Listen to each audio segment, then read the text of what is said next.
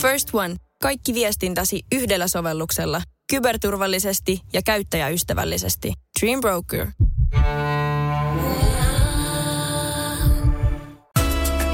Radio Nova Podcast. Ben. Studiossa Rita Ben ja Esko Eerikäinen. Onko se tuska lisääntynyt siitä, kun sä oot ollut vaikka Espresso Housessa tekemässä kahvia asiakkaille? Ai mä tykkäsin siitä. Mutta oliko se, oliko, onko se semmoista, kaipaat sä väillä sitä? Kaipaan tosi paljon. Uh, mä varmaan, ehkä jos mä olisin tajunnut laittaa jonkun kunnon maskin tai jonkun, että mä olisin anonyymi, niin mä olisin varmaan vieläkin tekemässä niitä cappuccinoja. Se on ihan sairaan ihanaa. Mä rakastan ihmisiä. Mm. Mä tykkäsin ihan hirveästi olla siellä. Mm. Ja sit se oli, mä oon myös sanottanut tosi paljon. Mä oon sanottanut sitä hei rakasta siellä Espresso Housen tiskihuoneessa. Mulla on ominaista tehdä samalla kun mä saan jotain tuommoista konkreettista tekemistä Joo. niin kyllä mä, mulla on ikävä sitä. Ja sitten musta on ihana, kaikki ihmiskohtaamiset on kivoja, paitsi semmoiset kohtaamiset, jotka ei ole kivoja. Kyllä ymmärrän. Mä voin kerrottaa mun hautakiveen. Niin, suuri filosofi. Ei mennä vielä niin pitkälle. Mutta tota, minkälaiset ne ihmiskohtaamiset nykyään on? Onko se semmoisia, silloin aikaisemmin, sä olit siellä Espresso Housessa, mm.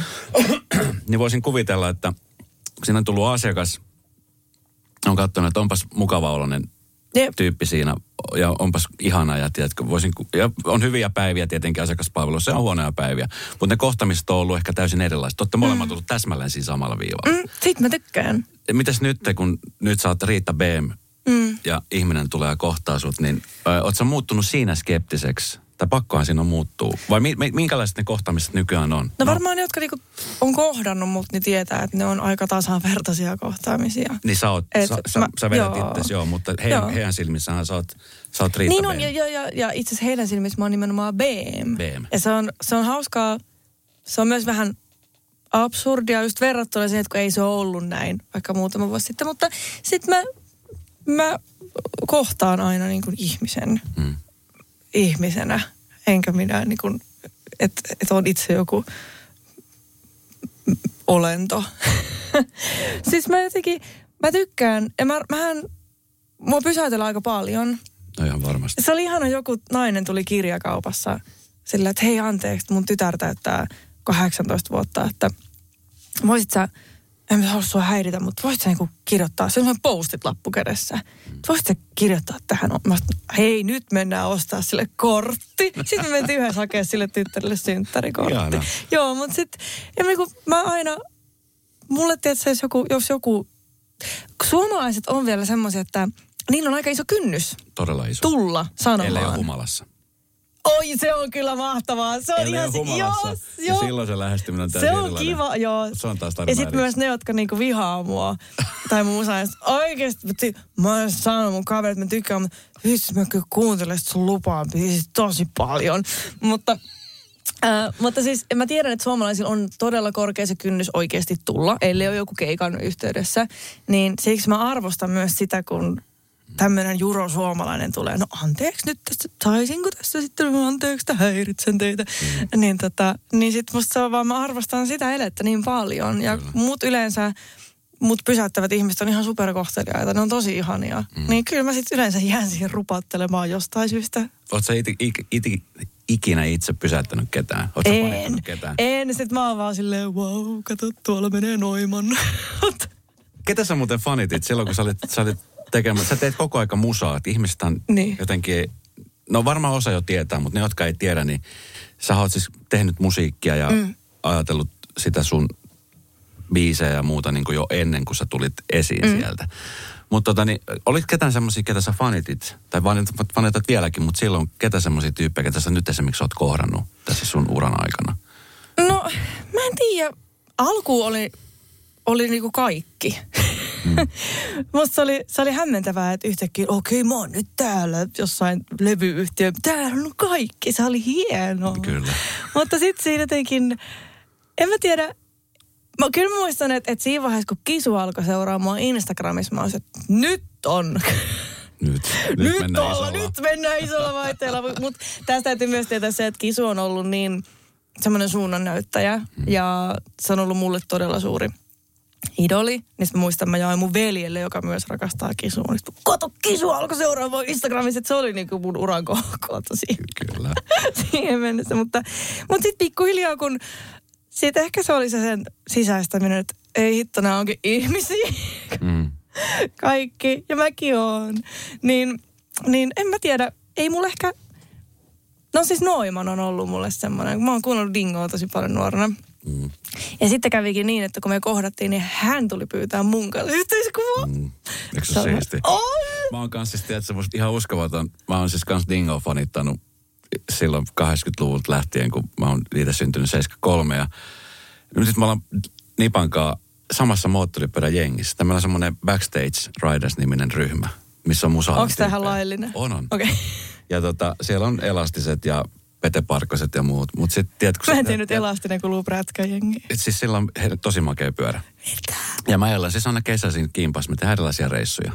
Milloin Okei. Porvooseen, milloin Turkuun ja vähän sitten tämmöisiä pienempiä. Ja, ja tota, sitten kun mä sain tietää, että Neuman on siinä samassa porukassa ja mä ajan hänen kanssa ja pysähdytään, hän kertoi Dingo aika sitten, että se tarinoita. Mä olin silleen, että jos, jos joku olisi saanut sille Eskolle, että sä joku Niin. päivä tässä, se olisi ikinä uskonut sitä. Se on jotenkin Siis vieläkin niin. ihan uskovattava siis. Niin mä näen ton. Joo. Joo mä, ja, mä, ja mulla oli vielä se, että, että, se oli... Mä, siis, mm, mä ollut tosi mu- musikaalinen ihminen. Mä näin siis kasiluokalla unta, että mä olin säveltänyt sata rohkeaa laivaa biisin. Että se oli mun biisi. Okei. Okay. Ja sitten mä olin siitä jotenkin, että wow, että vähän mä oon hyvä. sitten mä heräsin sieltä, että eikö se onkin edelleen Dingo biisi. mutta mä näin, tää oli, kato tämmönen enneuni. Mutta siis mulla on ollut se palo tehdä, mä aloin säveltää 14-vuotiaana. Ja siinä, Dingolla on ollut niinku todella iso ää, va- vaikutus kuin kaikkeen Mm. mun olemiseen. Ne oli, mä muistan, mä olin ainoa, joka silloin Nastolassa kuunteli, muut kuunteli räppiä. Ja mä kuuntelin dingoa. Ja Joo. sit se oli, mutta se oli ihana, se oli mun juttu. Joo. Ja ne on ihan mahtavat. Ne on niin hyviä ne biisit. Ne on Kyllä. niin hyviä. Siis mä oon, oi että, mä rakastan musiikkia kyllä. Joo. Niin tota, mut No joo sitten, ja sit, niin, ja sitten sit, sit tulee tää hetki. Se oli viime kesänä, kun sit me esiinnyttiin samaan aikaan jossain. Sitten on, hei, että nyt on kyllä pakko, että otetaanko kuva? Mä sanoin, no totta kai me otetaan kuva. Mut sit mä olisin, että nyt tässä oli kaikki. Että nyt, nyt mä oon kyllä, nyt mä oon saavuttanut. No miten, he, miten sun lähipiiri, niin kuin sanoit, sulla on veli ja, ja on vanhemmat- mulla muitakin sisko, joo, se, on mulla siskoja. Joo, niin mit, miten he on ottaneet sitten tämän? Se on, ne on varmaan seurannut kumminkin aika läheltä, mutta silti mm. katsonut, että okei. No mun äiti on mun suurin fani. Joo. se, joo, se, on, se fanittaa mua tosi paljon. Sitten mun sisko on kanssa, että se seuraa aina hirveästi kaikkea statistiikkaa. Sitten mun toinen sisko on silleen, että sitä ei kiinnosta yhtä. No. Kuka Riitta B? Miksi ei vaan höydä. No sit mun veli on, se on niinku, mun veli on semmoinen multi-instrumentalisti ja se on niinku tosi musatyyppi myös. Niin tota, se aina on silleen tosi fiiliksi, jos mä onnistun tekemään jotain niinku musiikillisesti kiinnostavaa. Mm, mutta ei sitäkään niin kuin... Musta on ihanaa, että, että mun perheessä ei ole semmoinen... Tai siellä on, niin kaikki on oikeastaan ihan ennallaan. Ja sitten kun mä näen mun isää, niin hän ei ikinä ota mun uraa puheeksi, ellei mä itse ota sitä. Okei. Se on aika kivaa. Et ne on silleen, on tuo niinku pysyy jalat maassa, kun ketään ei kiinnosta. Mm. Mutta miten, miten esimerkiksi he, kun, niin kuin sanoit, niin sä kävit sit pohjalla sen mm. Emman jälkeen ja se varmaan myöskin näkyy. Mm. Tai sun lähipiiri varmaan sen näkee parhaiten. niin. Niin mi- miten siinä kohtaan, miten siinä kohtaa, oot sä niinku, oot sä silleen, että sä pärjät itseksesi vai, vai tuleeko ihmiset ympärille, että hei, tarvitse jeesiä vai? No, mä, no siis, joo, no kun mä oon tosi sulkeutuva. Joo. Ja sit mä oon semmoinen, että Which is not good. Ei, ja sit mä oon vähän semmoinen, että en mä oikein sit halunnut olla missään tsembaloissa tai missään. Mä olen aika paljon sit kotona. Mm. Se oli sit vähän huono, mutta sitten mun isä, se oli vi- viime vuoden alussa taisi olla.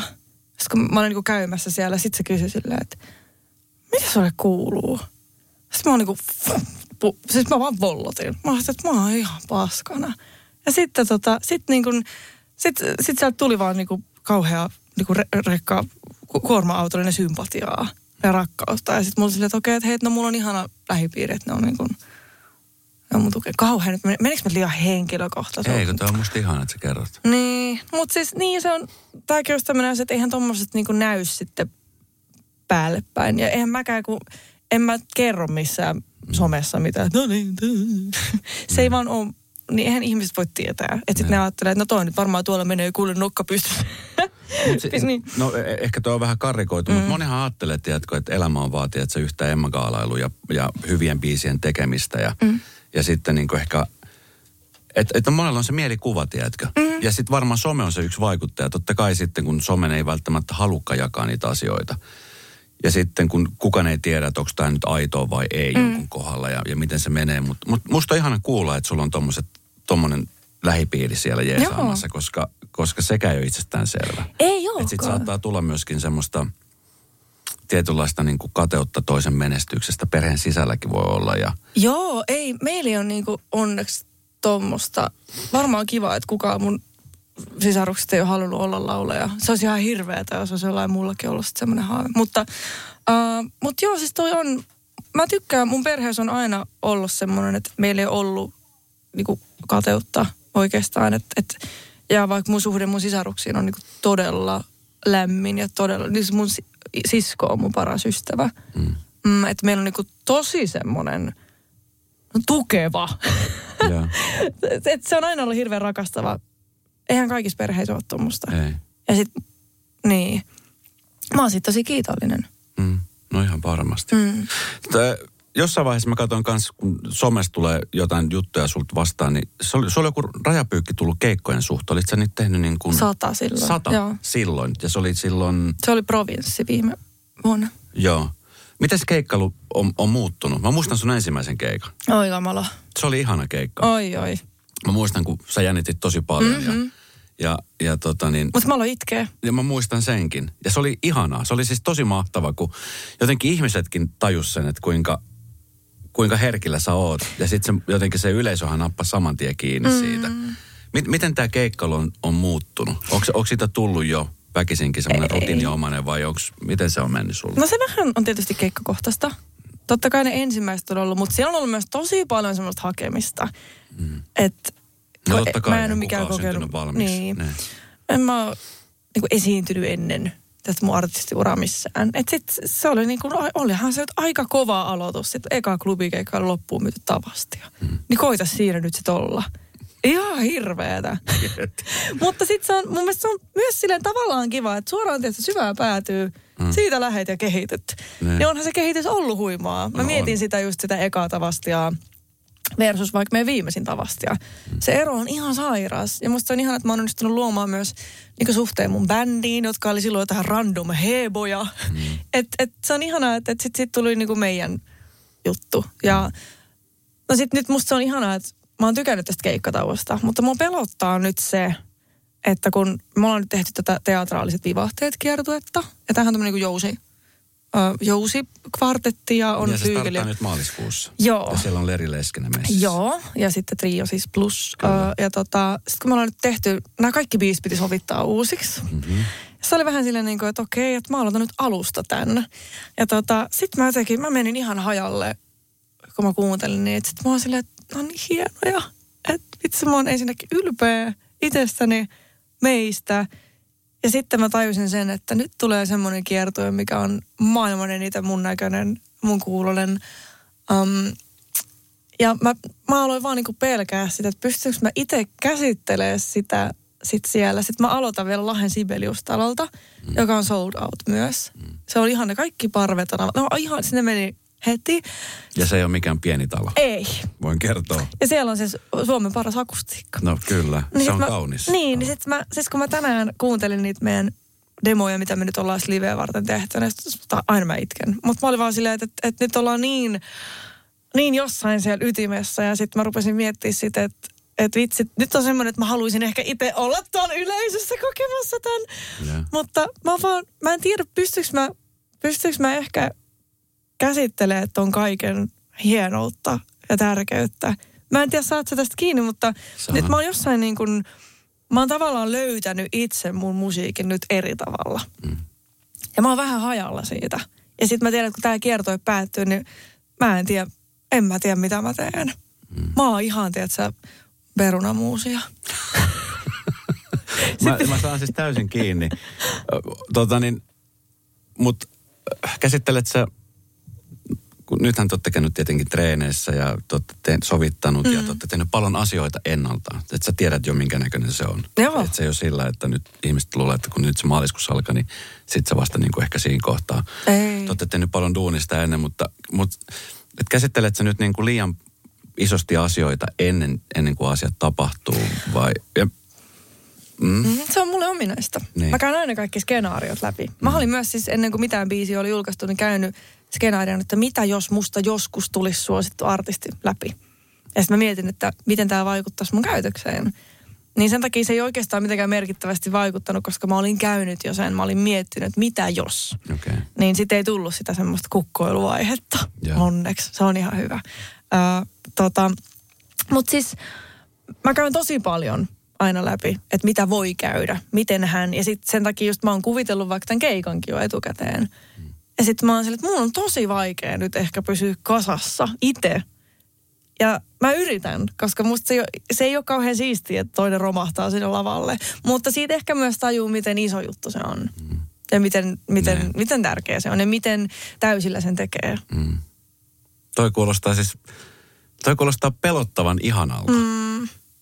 Tota, käyt sä, kun tallenteethan nykyään, siis kun pystytään äänittämään ja muuta, niin käyt sä läpi sit näitä, tai oot sä käynyt läpi sit keikkoja? No hyi en. jotain tavastia tai tämmöisiä? En tuoda, en mä pysty. Et pysty? En, koska sit mä oon myös semmoinen, että sit mä rupean etsiä vaan omia virheitä. Okei. Okay.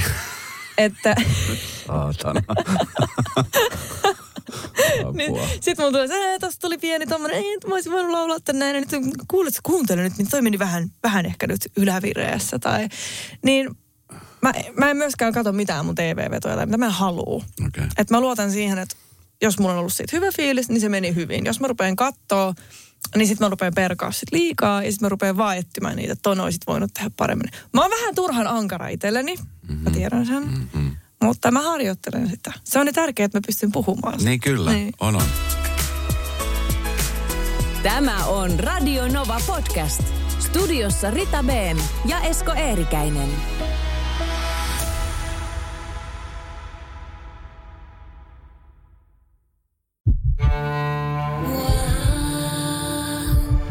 First One. Ensimmäinen kyberturvallinen ja käyttäjäystävällinen videoviestinnän ratkaisu Suomesta. Dream Broker.